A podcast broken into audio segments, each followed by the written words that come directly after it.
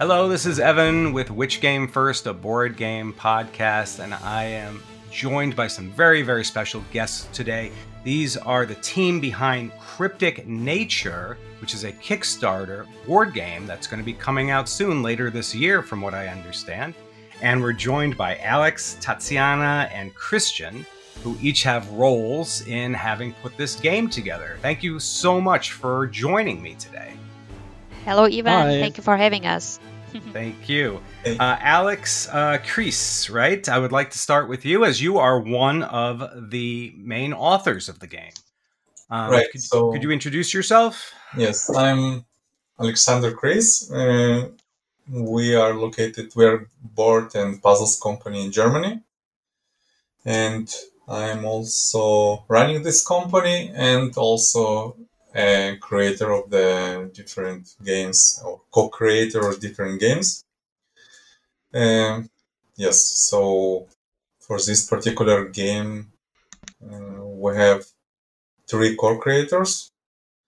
Uh, it started, uh, so it's uh, Georgi Shogol, uh, who actually super fascinated about uh, cryptids person. He always like I'm, I'm also like creatures, but he's like a fascinated person about this. Mhm. So came with an idea to, yeah, you know, to to make a game, uh, finding or actually exploring cryptids around the globe and we just started to start with Europe as we're Europe located. Of course, like we're thinking about US as well. We have Oleg Meleshin, who was uh, who created the base mechanic for this. This is the beginning of the mechanics, and I participated in all these elements together. So some of mechanics as well, uh, and at the very early stages of the game creation. Uh, so we worked together around, I would say, first half a year, creating a base mechanic for this game. Excellent. Um, Tatiana, you're the product manager for uh, for Cryptic Nature. Right. Product manager for iDventure. And I would just say my role is to get on everybody's nerves to make things perfect, if that sounds as a good role. Uh, so, uh, probably that's why uh, I'm also responsible for the uh, for the Kickstarter page and how it all works together. Uh, I'm giving tasks to, to the designers and artists to you know have a whole picture of the product where everything makes sense and everything is logical and and that everything sends the right message to the customer because Mm. there is there is a uh, something we want to call it something more behind just being a game about cryptids because here we put emphasis on uh, saving the cryptids uh, as if they really were part of the big ecosystem of nature and how we can just all coexist and uh, wonder and uh, be amazed by the beauty of these creatures and just you know every every creature which might seem uh, hazardous at the first sight is also part of uh, our big family. So I'm responsible for sending the right message. I hope we managed to do this this time. Nice, very nice. Um, Christian, Christian Schmitz, uh, you were one of the lead testers. Is that correct? Uh, yes, of course. Um, I was in lead of the uh, testing in general, so I made sure that our first ideas found their ways into the public and we could see that everybody agrees with the things that we included into the game and if it was Mhm. fun and everything.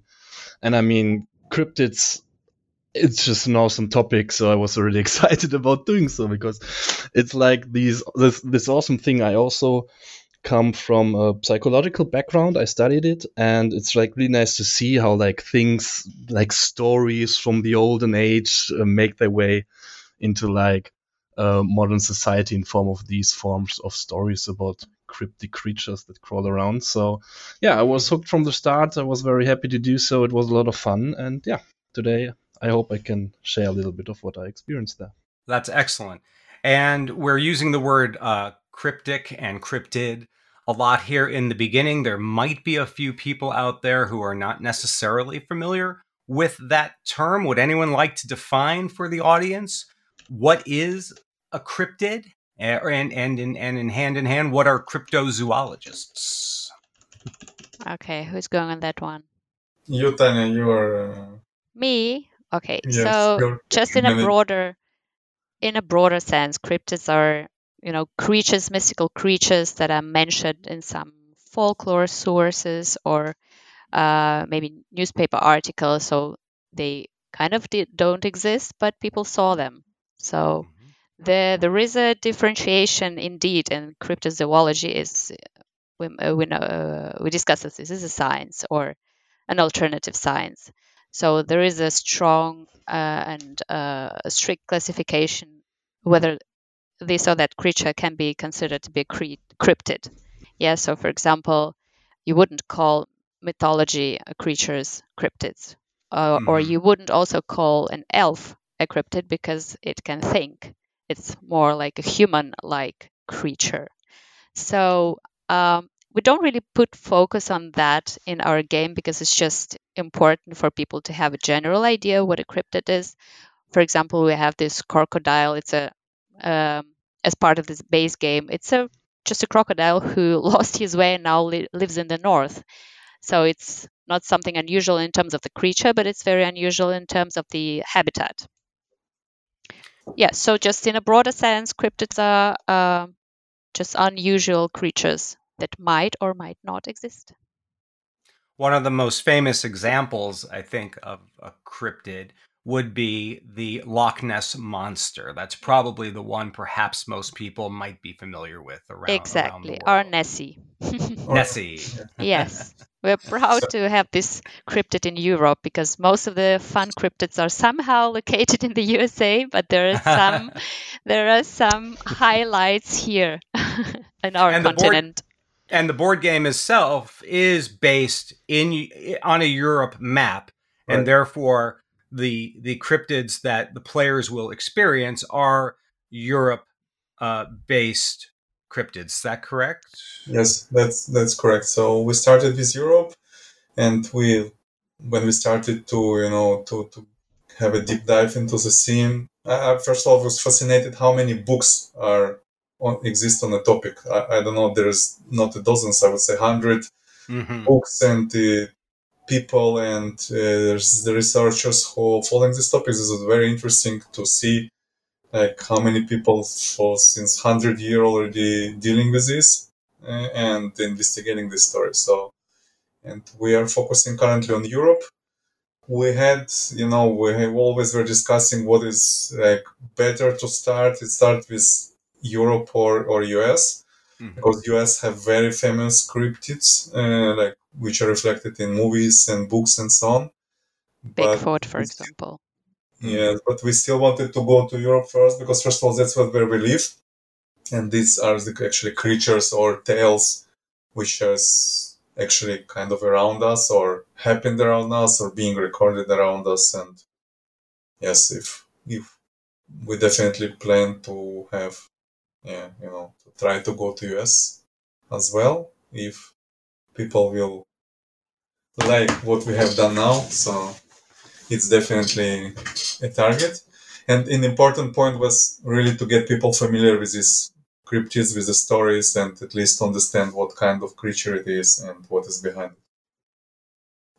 And so I can maybe s- sorry, Mhm. maybe I should just add out a little bit because we discussed the definition of cryptid, and here we were not like super strict just to you know to show the beautiful word of uh, world of mystical creatures, but we were really particular about uh, placing the cryptids on the map where they really are said to live, right? So if the cryptids come come from some Slavic countries, then it will be there on the map. So uh, we were pretty uh, strict and uh, consistent in uh, you know like following the folklore and not just inventing Right. uh, things where they shouldn't be.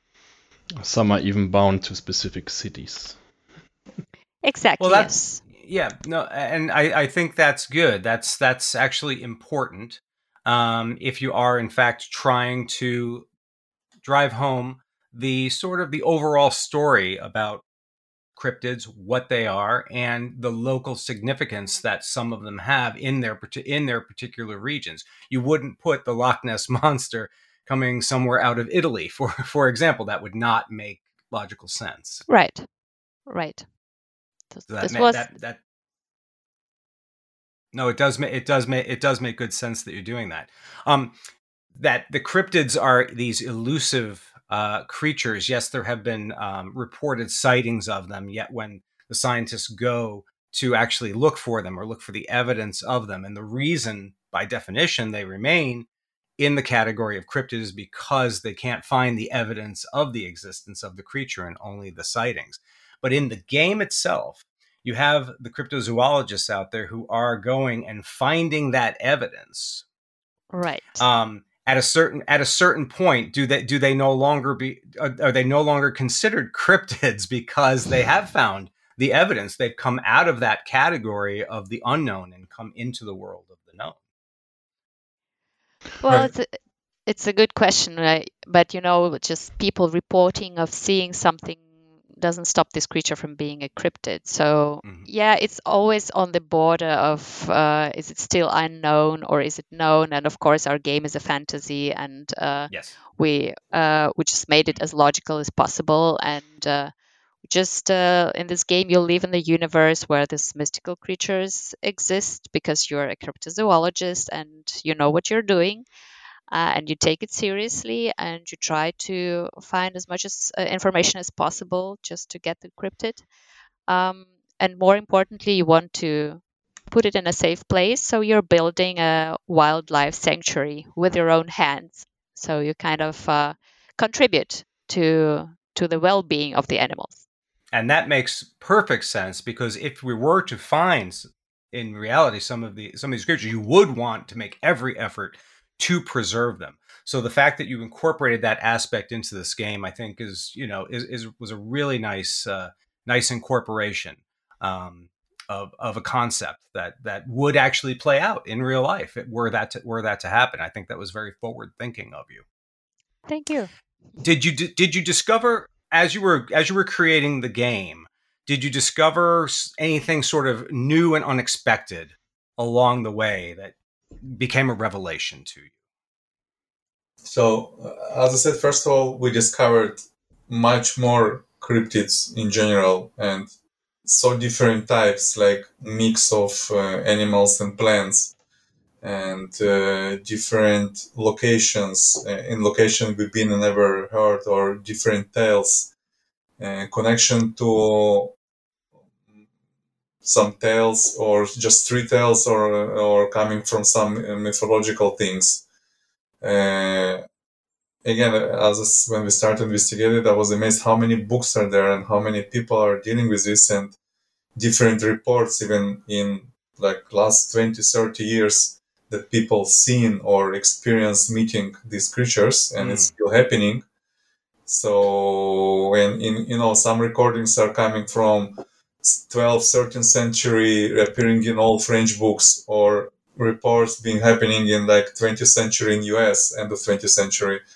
And all these things are, um, yeah, it was really interesting to, to discover all this stuff and to see that some of them were used for good, you know, some, some, some cryptids behave, became as a, as a good cryptid, some of them used as being, you know, make keeps being scared of doing something bad thing. So there was different also targets of using cryptids, cryptids in uh, as a as a as a creature itself. So this was really interesting. Maybe I just just can add a little bit up to what strike struck us all, also a lot, and also during the campaign which is running now how deeply the cryptids culture is rooted in the folklore and the local culture because as soon as people recognize some like we have uh, the city aachen uh, in germany it's uh, not far away from düsseldorf maybe one and a half hours from where we are located.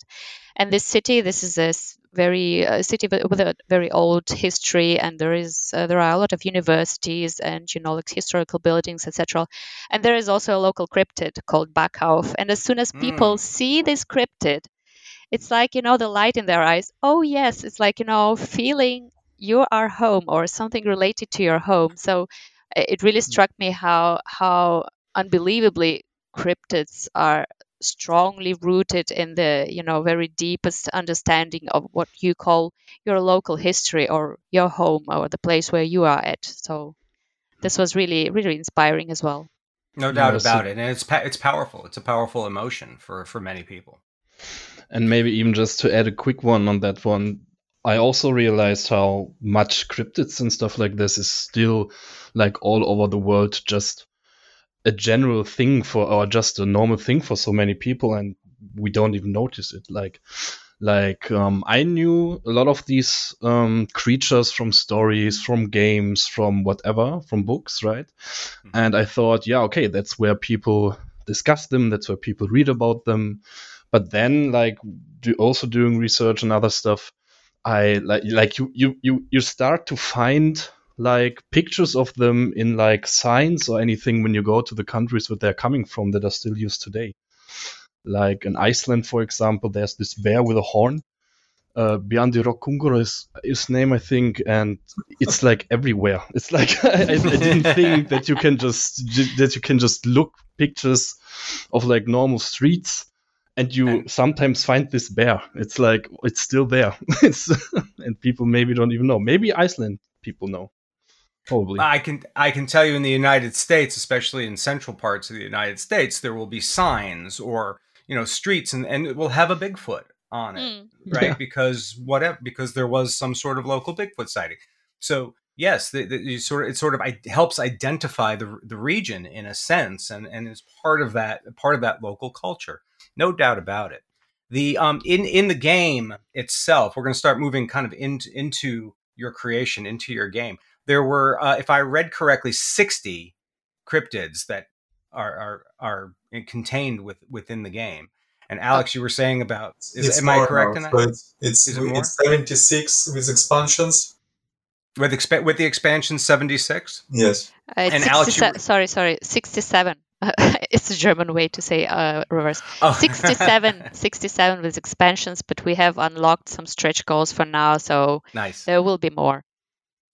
And Alex, you were saying about how you were discovering, you know, just the the, the kind of this overwhelming amount, how many of these um, uh, creatures are out there in the books and and in the resources. Did, it sounds like you maybe had to narrow it down to this sixty or seventy creatures from a much larger larger group. Did you, did you have any trouble kind of trying to fill up those sixty or seventy uh, card yes, positions so, in the game? Uh, the point is uh, the point is that we first of all we tried uh, as as we mentioned we tried to so here's game balancing comes in, into play. Because our creatures uh, uh, creatures are cryptids are split into different categories. First of all we have creatures which are flying which are uh, in, in the water and so on. Uh, uh, location of the creatures because we need to have a balance on the map. Uh, you know that people can travel over the map during a game and and you need equal number, more or less equal number of creatures in the each in each part of the map. And also, uh, as I mentioned, the type of the creatures because they're split into different types. And once you build the sanctuary for it, you need to position each creature in the right, like if it's in, in a forest or if it's in the water and so on. So we do need to uh, uh, we tr- we tried to keep it searching really by by location. For example south of europe north of europe west east and then you start to go deeper and deeper filter them. They need to be uh, uh different uh, uh, and so on. So yes and that's how we started to get cryptids, I would say, uh, onto the map, what we know. Of course, we try to have some known cryptids that people get familiar what we're talking about, like Nessie, Loch Ness, and we got into very like uncommon cryptids, which are there is a very limited information about them, but we still wanted to expose them to the people. But it, uh, you did not have to create any cryptids totally from your own imagination. These are they were all pulled from sources or from from local local folklore? Absolutely. No, no, no, Absolutely. no, no. We, we, Nothing we, never, we imagined ourselves. No, we don't have so good imagination uh, as people had in, in, in, in uh, you know, in 300, 400 years ago when they seen these creatures and imagine that they had. No, I mean, we did not create even one. All of them are listed in listed in official listings or, or, reflected in the books and so on. So it's it's not. Uh, we are all. Uh, yes, all of them can be found in the book, so nothing comes from us. The stories of the Dark Ages wrote the best stories already. So all the material was there. It's just you had to choose which ones fit the game best. Um, the artwork in the game, uh, I've I looked at it and it's it's it's it's tremendous. And, and and obviously artwork is such a huge part of a game like this. Um, who were who were your artists and what lengths did they go through to make sure that the creatures came out as beautifully as they did? Uh, so we have an illustrator, and also uh, it's uh, Schwenk. Uh, Evgeny Schwenk, yes. Evgeny Schwenk, and he's our illustrator. We are working in illustration since one year already, and it is still work in progress. Okay, Mhm. we still we still mm, did not complete. I mean, we still have some part to complete, but because majority are ready, but we still need to finish something.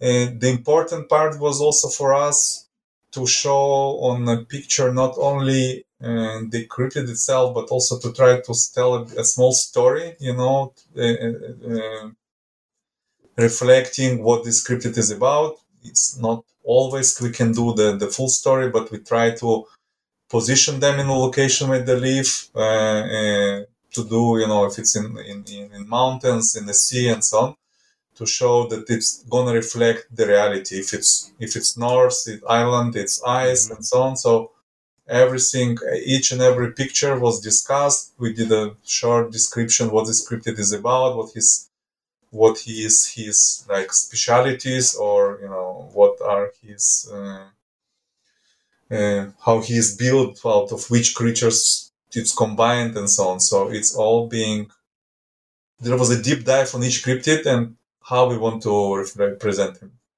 Maybe just to give an example, there is a cryptid Mara Becca, uh, li- lives in Sicily, and parents usually uh, tell their children Marabecca is coming, like to make them a little bit afraid, and it lives in a well. So, like uh, in the earlier times when kids would take water, bring water from the well, so that they don't deep to dive into the well, the uh, there was a saying, or it was said to live there, this Marabecca. So, and of course, we showed it in the picture. People can find it on the Kickstarter page. Marabecca looking out of the well, so that you know to show a little bit of a background connected what just Alex said, uh, connected to the story behind of the cryptid. It makes you know it gives some action to the card. It gives some Yes. motion to the card, although there is no motion. It does, and context to the to the story behind the cryptid itself. Exactly. Which is, Yes.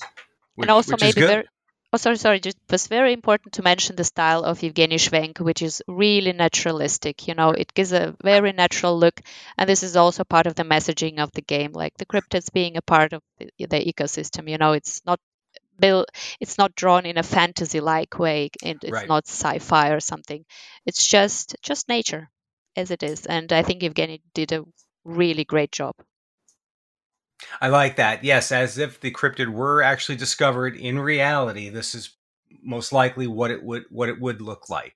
Not as you said, not in a fantasy setting. And Yeah. Right. I really I really like that point. Um, the game uh, itself blends some really great mechanics. Some of my favorites: worker placement among them, and the terrain building aspect in which you're building sort of the nature preserve for the cryptids that have been found. So, since you originally conceived the game, how much did these mechanics evolve over time? Did the game turn out pretty much as you envisioned it, or did it turn out to kind of be something else totally different? Yes, it's. I mean, no. Let's say let's say this way: the basic idea of traveling over the map and uh, uh, hunting or not hunting or looking for cryptids or finding them. Uh, it remains, of course, but the mechanics uh, it's changed. I mean, we changed the game, or it's I would not say change it, evolve many. I mean, for long periods. So the idea remains, but we added many different components. So we started with a, I would say, the base, very simple mechanic, right? And then it was evolving. We added new components, new mechanics, new new things. Uh, uh, working on uh, upgrading your your your characters, uh, options for upgrading characters, more you know, uh, we also have uh, some how it's called kind of supporter or uh, like assistant, assistant, assistant, assistant mechanic to bring more into the game. So we wanted to enrich the game to give more possibility, more replayability that people can because you know when you start usually you start with some basic and you say okay but i want to have more strategy i want to have more more more more capabilities for players to give to play one time with this strategy another time with another strategy and so on. So to give really flexibility of uh, all you know during during the game. So christian first of all christian as the as the lead play tester how, how, how is your journey through um, the the development, or as Alex says, the evolution of the game itself. Yeah, that was yeah. I I agree. It evolved at multiple stages at the time. Even like when we were already giving it out to uh, larger groups of players who could play it. Um, we were gathering people uh, in larger groups, like multiple PlayStations next to each other. And even then, mm. we still found things that we could evolve, that we could change. We got really nice feedback. We changed the order of, of the turn orders, then we changed them back. We, so we really wanted to make the game fluent, make sure that everybody has any uh, something to do, it's no sitting around. And yeah, everybody gets to catch a lot of those pretty cryptids. so yeah. Nice and yeah and yes the game has changed a lot from the very very very first time that i played it like on paper with little paper clips symbols for things and stuff. So Maybe yeah it was dwell. really nice to see. Especially especially also when the art was added that was like the first wow for me. I mean of course i felt the rules getting better and everything functioning more smoothly. But then at some point we also had the first art pieces in there just so we could see how it looks together and i was like oh oh wow that's gonna be a really really good game. That's really nice. Maybe you want to develop on the uh, initiative line because it has uh, changed several times in the course of the development christian. Yeah that has also changed like um um, like in the game, the round or the initiative in which the players play can change after each round, depending on the actions the player take in the game. Uh, that was added at some point. Um, well, like starting from a normal round-based game to like this more flexible, uh, this flexible solution that you can also have influence on. Then we, like I said, the turn orders that we, or not the turn orders, but the um, parts of your turn that you do, of the things, different phases of your turn. That's the word. Um, they also got flipped around, which was was then very confusing with the also flipping turn order and stuff. And yeah, that was also. But now, finally, it's functional and you can easily see it. And out, you got even more stuff.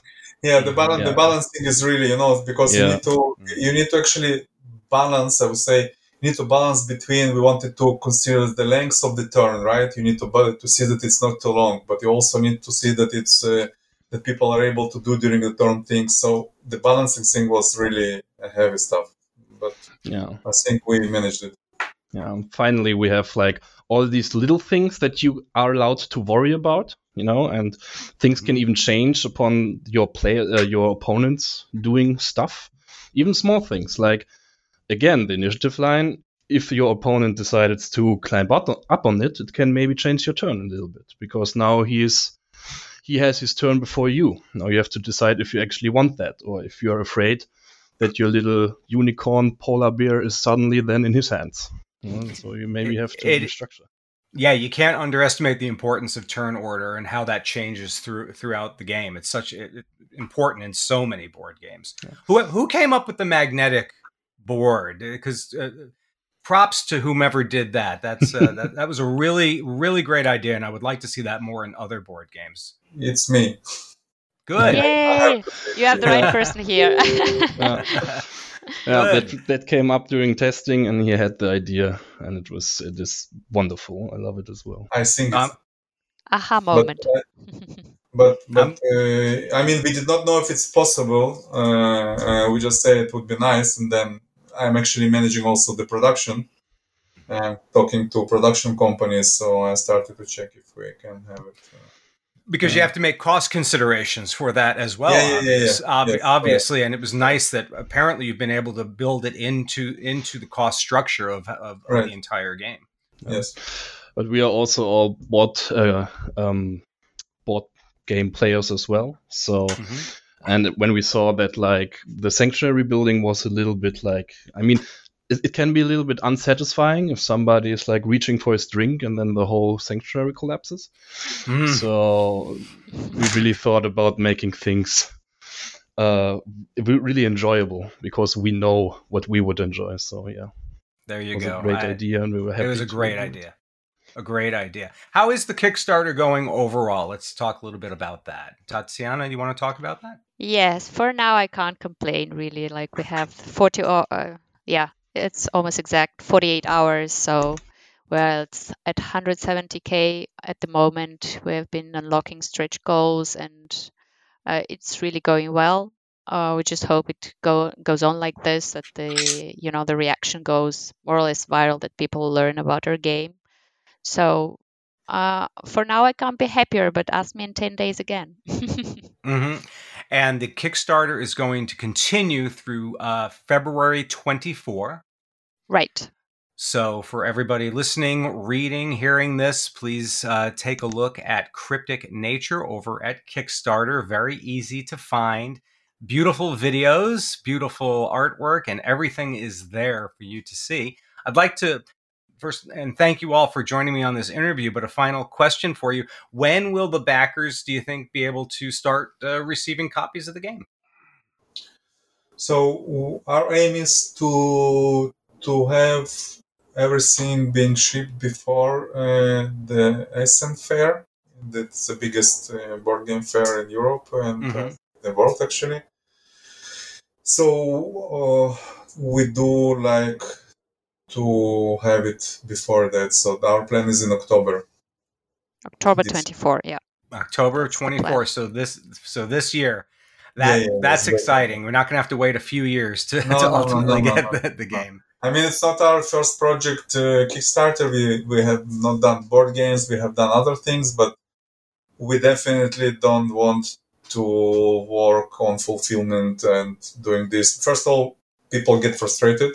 I think in some cases, if you wait long, and we do really hope that we can fulfill it as as planned.